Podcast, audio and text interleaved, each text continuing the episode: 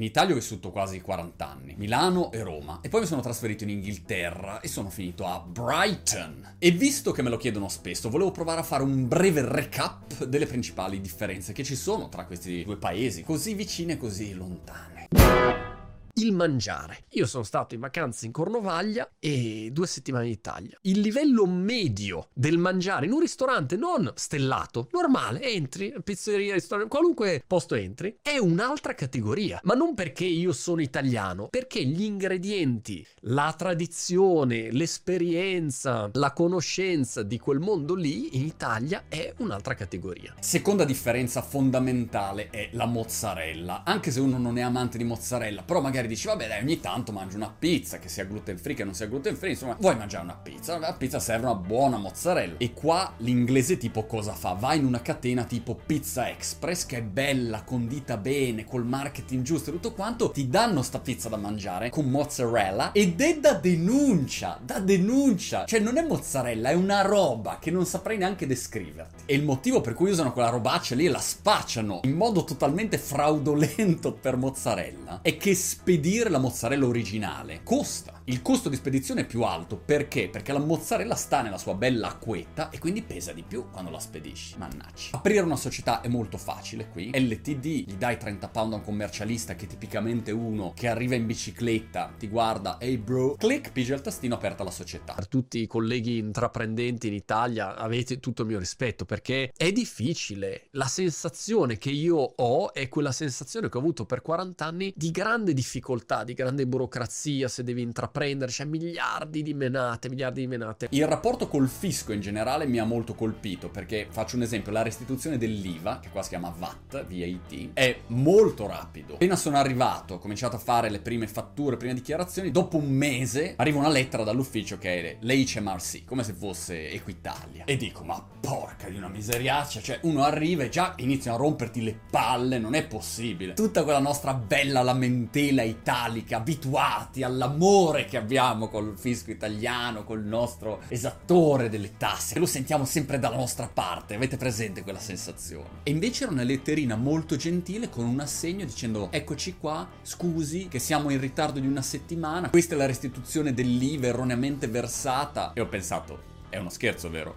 Mi state prendendo per il culo. L'età che tu vedi in giro per strada, subito a Brighton vedi un'età giovane molto molto pronunciata, non so dire quale sia l'età media, credo sia 30-33 anni l'età media a Brighton e in Italia invece vedi un sacco di diversamente giovani per strada come me, no? quindi io ormai rientro in quella categoria. Il modo di chiedere scusa mi colpisce sempre, perché in Italia secondo me noi siamo più sinceri come approccio, cioè se tu dici guarda scusami è una cosa che ha un valore e infatti è difficile che uno ti chieda scusa. Qua invece il sorry for that è di default non gliene frega niente, è un modo di dire, ma all'inizio per te è importante. La forma è gentile, ma nei fatti non è che siete così gentili, no? Ti devi abituare un pochino. Provo l'Inghilterra molto competitiva, molto automatizzata in alcune cose, molto standardizzata. Diciamo categorie di pensiero rigide, non è che se ti ferma la pula per strada puoi star lì e dire, eh però, cioè, da un minuto che, che sposto la macchina, eh vabbè dai dottore. No,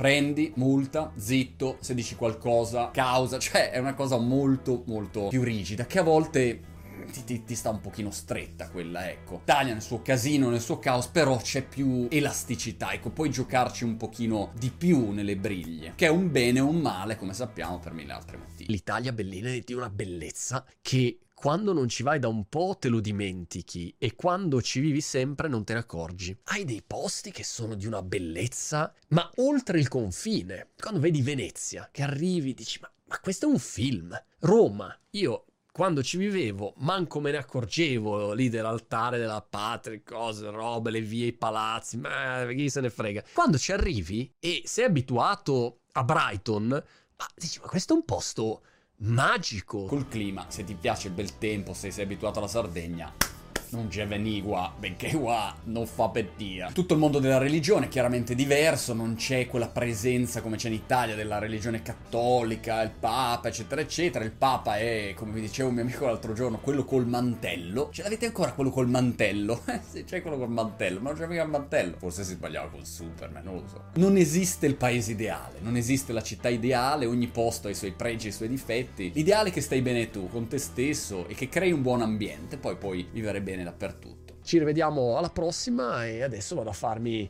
due tonnarelli cacio e pepe qua fuori. Ah, no, questa non ci sono messa.